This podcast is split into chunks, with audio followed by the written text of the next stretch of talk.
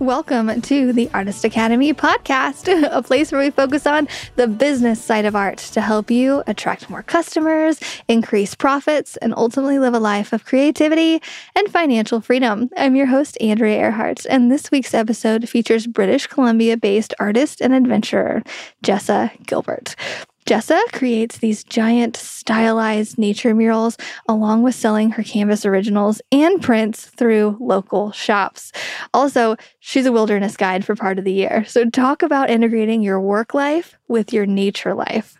Jessa is the ideal example of someone who is staying true to a specific style of art that she wants to create and building an art career around her own unique niche that she's made up.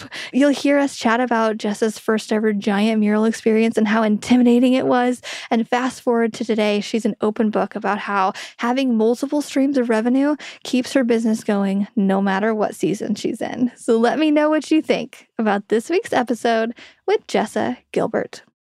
Hello, I am here with Jessa Gilbert, and you guys chose her. You wanted her on the podcast so bad, and we got connected, and now we're here. So, if you have any questions, feel free to ask her throughout. And yeah, we're going to be talking about all things murals and everything, really. Uh, so, Jessa, can you start off by telling us a little bit about who you are and how you got into the art world?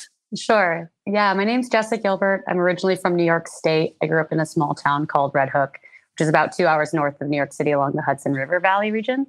Uh, I grew up with three brothers. I was smack in the middle of them.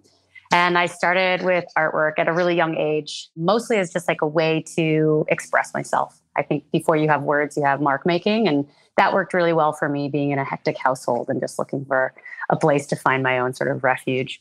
It developed into something more of a career over time. I started doing artwork in high school, pursuing that into college. I went to the University of Vermont for art history, studio art, and um, and sociology, while I was also competing in snowboarding and and trying to balance these two fields in my life, where it was really outdoors focused and really athletics, eh, or uh, big into the athletics, and then also the art side. I worked in like a myriad different jobs from the outdoor industry to design to technical development. Didn't really find my way into an art career until after moving to British Columbia. My artwork on the East Coast in Vermont and in New York was very much figurative based. I was focused on figures and dancers and the movement of bodies over time and how do you express something and make it feel that it's not static like how do you make it feel dynamic and ever changing in a medium that's never going to change like paint or or pencil but then moving to BC after a full knee reconstruction and not really feeling attached to that outdoor community and not feeling attached to even being able to move. You know, when you're in injury, it's it's kind of a bit of a low point. For me, it was definitely a, a rock bottom. I started to use artwork again as a way to express myself and what I was feeling and where I was. So I started looking at the natural world in my new home in Vancouver, British Columbia. This is 2013. And over time, the work really developed into a landscape practice, but not so much the type of photorealism or trying to articulate the exact shape and structure of landscape. I'm really focused on trying to express how it feels to be somewhere and and the sort of personality of a place and how it feels to be out in wilderness and exploring and and on these different athletic pursuits, the sort of convergence of both of the silos in my life finally coming together and trying oh, to make wow. it feel joyful. yeah. Wait, so you had an injury. Tell me about that a little bit more.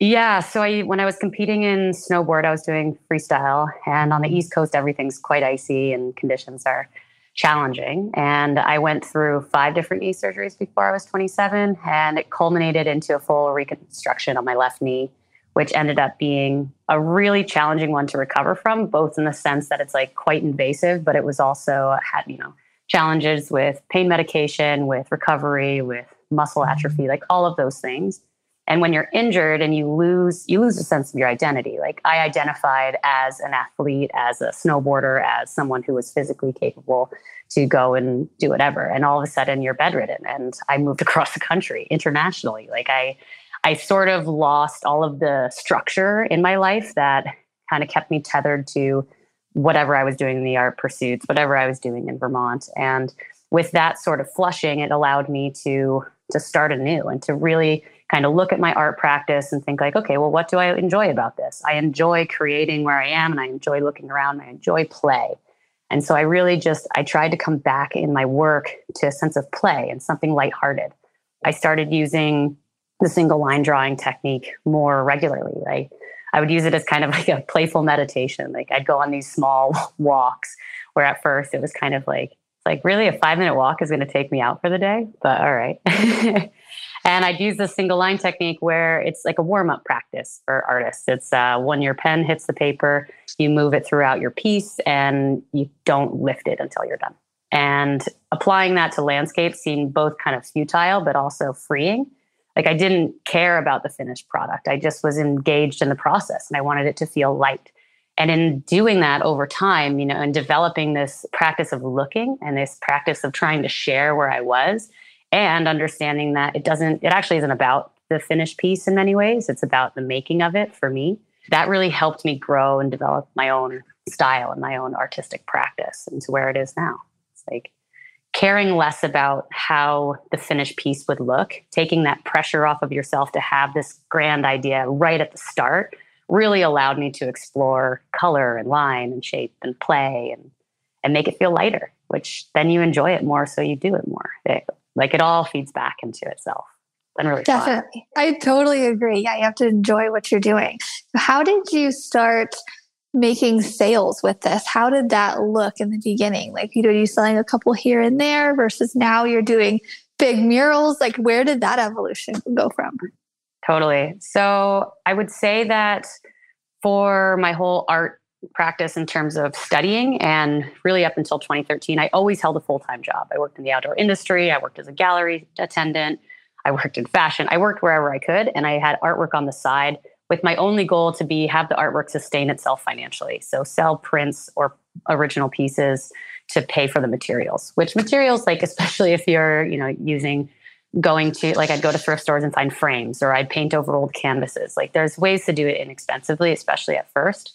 I'd show in group shows around Vancouver. I'd I'd put my work online. I used Instagram really heavily uh, on Facebook. Like I think that showing the process of how things are made, it, it helped people kind of engage with what I was doing. And then all of a sudden this really simplified drawing, they can see where it comes from and feel connected to the piece. Even if the finished product again doesn't really look like Mount Garibaldi or whatever it's designed to look like. So yeah, at first it was really it continues to be a Mod Podge. Like it started at first with gallery shows and small prints on the side. I think what I've learned over the years is having a really um, a variety of price points is really helpful. So originals being your top tier and like stickers or something small being the lowest. It, it allows people to engage with your work on whatever financial level you're at, and it's quite inexpensive to make stickers or postcards or greeting cards, things like that, prints, eight by tens. I think we're in a world where we want to feel unique and individual and and a lot of people like a variety of art. We are inundated with visual language through our phones or social media or marketing. And, and to be able to offer something that might be small and handheld or might be in, inexpensive or something that's really special and an original has allowed there to be a broader audience to what I'm doing which I think has been important to sustaining life as a, a visual artist. Digitizing the work as well has been really helpful. I wish that I had a better camera early on when I was photographing my paintings to then make, make prints because prints like if you're able to sell an original and prints of a product and potentially market that to like an outdoor brand to put on skis or snowboard or whatever it is if you have a high quality photograph you're able to do so much more with it you can put it on a billboard if you want and if you don't, you are stuck with just one product to sell, which is your original. So again, like setting yourself up for success early on, I wish I could have given myself that advice and actually listened to it. Invest in a good camera and document what you're doing. Yes, document. Yeah, I just this morning I so it's it's Shark Week, right?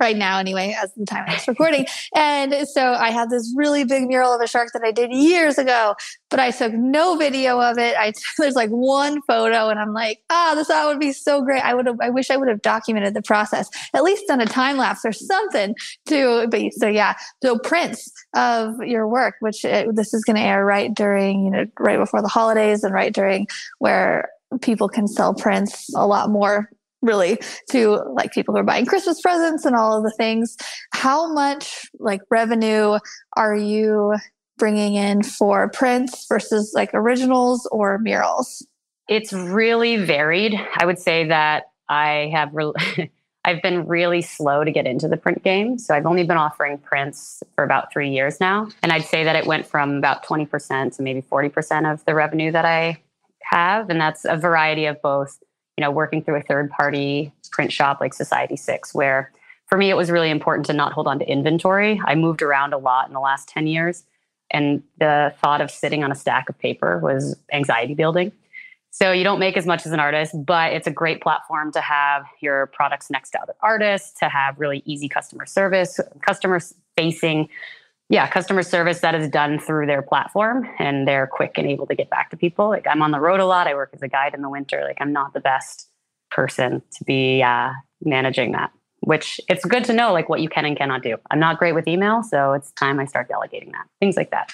Murals, I would say like in general, murals are they're a larger price point, and so in terms of like the ratio of my yearly income, it's quite substantial, and it definitely varies every year. It's I would say it varies every year, but it's been quite a like probably another 40% of what I do. I'm not great with numbers.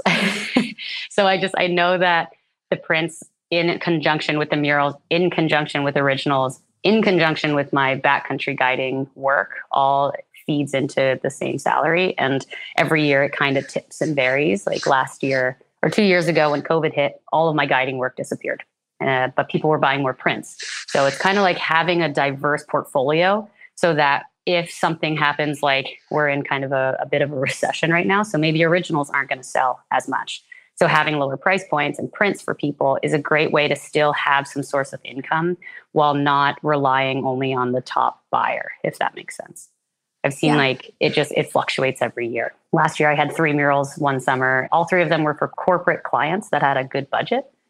So again, it shifts versus doing something for like a town or a school. Yeah. How are you pricing your stuff, your murals? How does that work and originals and things? Yeah, everything's on a sliding scale. So in general, it's based on the sort of complexity of the design, what the type of wall is. Like if you're painting on brick versus you're painting on drywall, certain surfaces are more or less challenging. So that goes into the pricing design.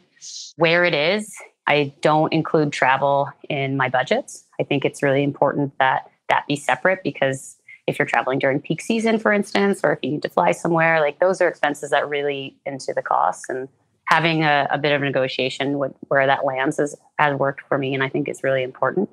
So for murals in general, it's between 25 and $45 per square foot.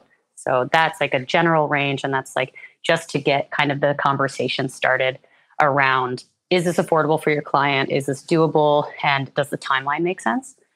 Once we agree on like that range, then it's a matter of like going back and forth and saying, okay, what design are you looking for? What's their timeline? how can we incorporate your or the business's sort of identity within to the work while it still feels like something that's made by me there's been times where clients are looking for something that I've turned down or I've passed to other artists that I think would be better suited for the role, which I think is a really important part of being in an art community as well. Like I love giving work to other people and I've gotten work same way through friends like that. So building a network where like if someone comes to me for typography, like I'm not great with fonts. So I pass them along to uh, an artist friend of mine, Alex Fowles. Like, and so having that network has allowed like different clients to come through, collaborative opportunities, and the work to keep building. So I know yeah. it's a bit of a tangent off the financial side, but I think that it's always a moving moving scale. And then depending on where you're living and the cost of living, like that can come into things too as people start to build a price point. Yeah. Yeah. And I love how you have all the different things going on. Sometimes I feel like I have too many things. And, but no, this is a good reminder of, oh no, like you never know if murals could dry up for the winter and people would be getting more originals or prints. It's just good to have your have your hands in a lot of different things. Where are you getting your customers from? Because I, I know that you mentioned Instagram is a good one. And in the beginning, you did a lot of like shows and whatnot. Nowadays, how are you getting hired? Because a lot of people who listen to this are like, okay, I want to do all that. All that sounds great. but how do I find somebody to buy my art? yeah, it's definitely challenging. I would say that again, having multiple streams. So I use Instagram as a way to showcase my process and to interact with people just on a general scale. It's a nice place, a landing page that's a little bit less refined than my website, which people can contact me through the Instagram or the Facebook page. It's a bit more of a personality, I would say, and it's a bit lighter. Word of mouth has been really good. So I think like having good relationships with your clients is really important and following up with them, documenting your process has worked really well as well. And so when you're showcasing like, hey, I did some work recently for a company called Qualtrics in Provo.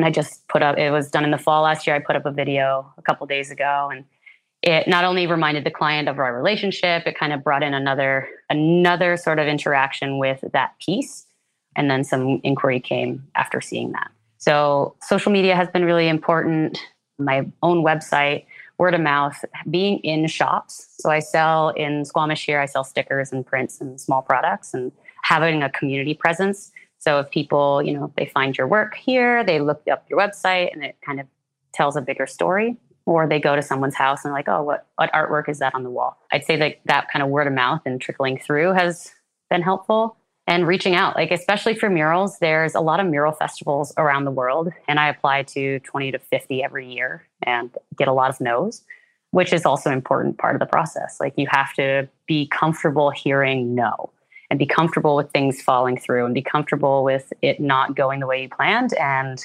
moving on. Like life is but a contingency plan. And the more malleable and versatile we are in terms of like shaking that off and moving forward, because it isn't always about your work, the fact that it didn't get chosen or it doesn't go somewhere. It could be the client's needs, it could be the timing, it could be all sorts of things. And if we take it personally when we don't get the job, I think our work suffers. So you just have to keep creating for your own needs and really, really clear with what that's about. And I think the work will then better come. It's like rather than worrying about like, oh, certain artists are getting these gigs, I'm not getting chosen, I'm still applying to all of them. You have to just keep working. Like you have to just keep doing your work and doing your art and be okay with that. Yeah, and you have a very unique style, and I it's really interesting to me uh, when I see other artists who have a very unique style like you do, and it's very cool and colorful, and but you can tell that you made this this mural or this original how did you keep with that style? Because i know that and it's probably different because i have people requesting all different things. And so i am all over the place with doing colorful stuff. I'll do natural like realism stuff. And then we'll do letters and logos. And so it's interesting to me when people aren't all over the place. So how did how does that work? I guess my follow up would be a question back to you. It's like when you do all those different pieces of work, does it still feel like your work, or are you a creative in the sense of more like a graphic designer, where you're taking the client need and you're producing to what they? Because I think they're like they're slightly different. But if it feels like your own work, like that for when you're creating, does it? It depends. sometimes yeah. they they let me take creative freedom more than others. And sometimes they're like, oh, no, no, like we we like this thing. And I'm like, okay, whatever, it's money, I'll do it. totally. Yeah. I would say like, well, one, it's like it's amazing that the style is recognizable. Like that is wild to me. But I think again, it just comes back to working. And I've been in a good or bad way, I've been really reluctant to take on things like tattoo designs and clients that are looking for a, spe- a very specific thing. I don't do many commissions because I get really I get really uncomfortable with the creative process when I'm trying to meet somebody else's needs. Like when clients come to me and they say, "We love your artwork here's our wall, here's our brand, what can you do? And it's like it's very broad. I love that because it's it's sort of this creative problem solving. But when it's like, we love what you do, we want a grizzly bear with a mountain in the background and a sun. I'm like, well, you already have the design. and I don't I don't paint bears. Like, and so I like I get like a little bit uncomfortable that I'm not going to be able to create something that they enjoy. So it's worked way better for me at least at this time as i like build more confidence with my style and with my art and what i'm trying to do with it is just to create originals and have them available i think that my goal or my hope is that it's kind of like creating a show if people are connected to your artwork hopefully you create something that speaks to them whether it's a specific range or a color palette or whatever and it's i'm constantly pulling in minimal and more dynamic so it's like the single line stuff and the minimal line drawing and the really colorful, outrageous pieces. And they're like kind of pushing and pulling of this sort of design idea of like how much can you say with so little and how much can you say with like all of the tools.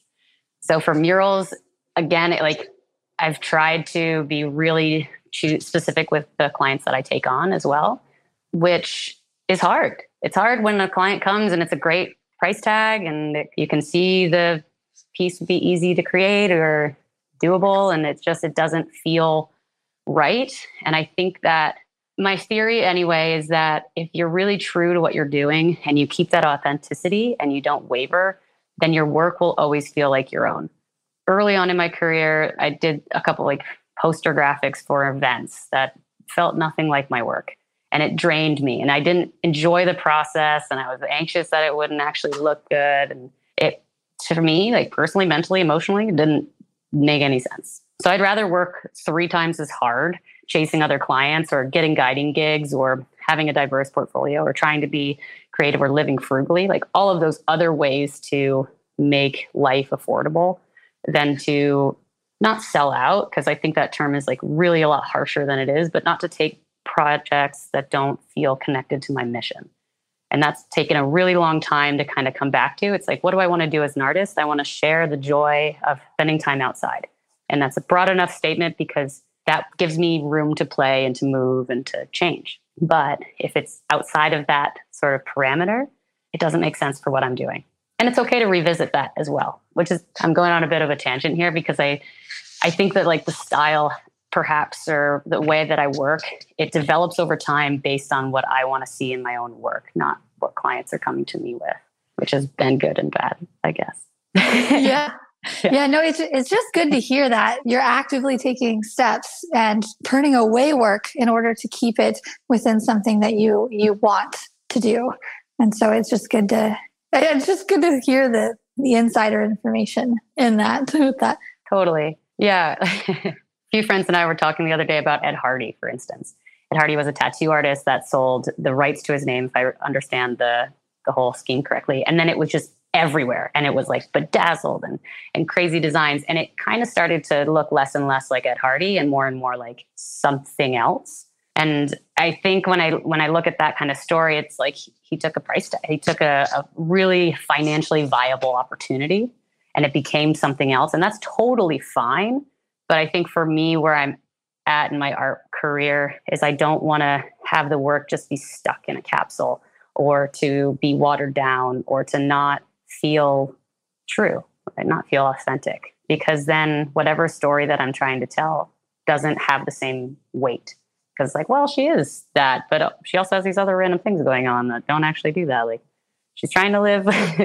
if you're talking about sponsorship too, it's like, oh, she's trying to live sustainably, but she has Exxon Mobil as a sponsor, which gas sponsorship would be great in a lot of ways, but I think it just it goes against. Like, you got to kind of figure out where your your ballast is and where your sort of bumpers are so true. Do you have any crazy stories from just art related things? Anything dramatic or funny or anything that people can learn from? Oh, man. Probably four days. But I think the one that kind of sticks with me that I'll share is my first ever mural project with the asterisk if I had done a bathroom at, before this, but I was working full time at a job because to kind of backstep, I get asked a lot what it's like to be a full-time artist and how do they do it and i actually have no idea i in many ways feel like i stumbled into it knowing very early on that i wanted a career that was creative but not knowing what it would be and being okay with like kind of having these redirects. I worked in product development in the states. I worked in galleries. I worked in food. Like i worked in music like you know kind of experiencing all these avenues. But i always had a full-time job going back to what we talked about with the art sustaining itself and in 2015, I believe it was, maybe 2016, I was at a full time job, had an outdoor retailer. I loved all the people I was there with, but I did not feel fulfilled. And I was starting to have to turn down my side job, my side art projects because of my full time job that didn't actually fulfill me creatively. And I had applied for this outdoor mural project in Whistler and I got it. And it was a 2,500 square foot mural in the Creekside Underpass, which is massive. It's like it was two walls. One was about 50 feet wide. The other was about 70 feet wide. There was retaining buttresses on either side. It was corrugated concrete. It was enormous. And I was so excited until I got to the site and realized how big it was and felt so overwhelmed and just like, this is the biggest mistake I have ever made. I have not. And I had people in that town, other artists tell me, you've never done a mural before. You don't deserve this piece you're not experienced enough, you're never going to do it. Like all of the negativity started coming at me, which was really challenging to then sit in the space of like, well, I got the bid anyway, so I'm still needing to do something on this wall. And just being committed to the fact that I was going to stay there as long as I needed to to finish the piece. And I asked for help, which is felt really uncomfortable. I asked for I got an artist assistant who had done murals in the town to help me for the project. I leaned on my community in terms of like, I don't know how long this is going to take, but maybe like just come down and like hang out every now and then. Or and my girlfriends would show up and they'd support me, and the town was really receptive. And I learned a lot from this muralist that I was working with. And I mean, it took a lot longer than I think I would now. You know, we had kicked over buckets of paint. You know, I was I was trying to do this really complex design with a lot of straight lines that you then had to like bend into these cracks every two feet. So it's like I didn't consider the wall. I was just kind of like fighting an uphill battle. But it ended up being completed within about a month. I learned so much in the process, and it really started to kick me into a different type of art career, which was murals which I had never done something that big. So I think like what I learned then and what people ask about is like, how did you know you were ready? I had no idea. In fact, I got there and I was like, there's, I'm not, I, bad. I need to go back to my desk job and give up art full time because this is way too intimidating. And I felt like an imposter. And I had that like imposter syndrome flare up. And, you know, listening to Seth Godin say, like, he has a quote where he says the imposter syndrome is actually really important. It means that we've never been where we are currently sitting, and that's where growth happens.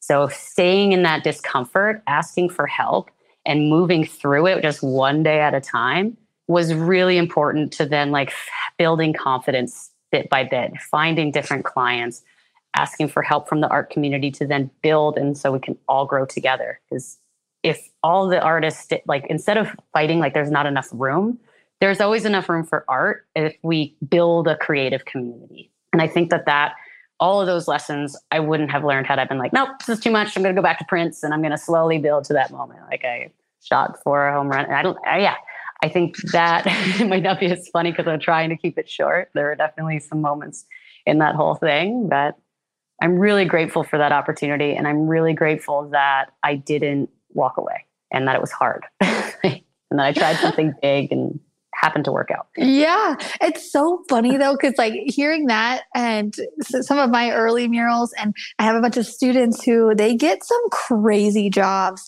in like the first couple murals that they'll ever do. They're like, hey, so I have to do this ceiling and it's like, wait, it's like 20 feet up and then it's giant and we have to do this. And I'm like, what? This is your first mural job? You're, you're doing a ceiling or you're doing, doing something crazy. Like I, I had one girl, she got a giant silo. So where it's like high off the ground. It's a curvature, so you can't really project it. Like, okay, this is going to be one of the hardest ones you'll do, and they're all going to seem like cake after this. And that sounds like that's the same thing that was happening with you.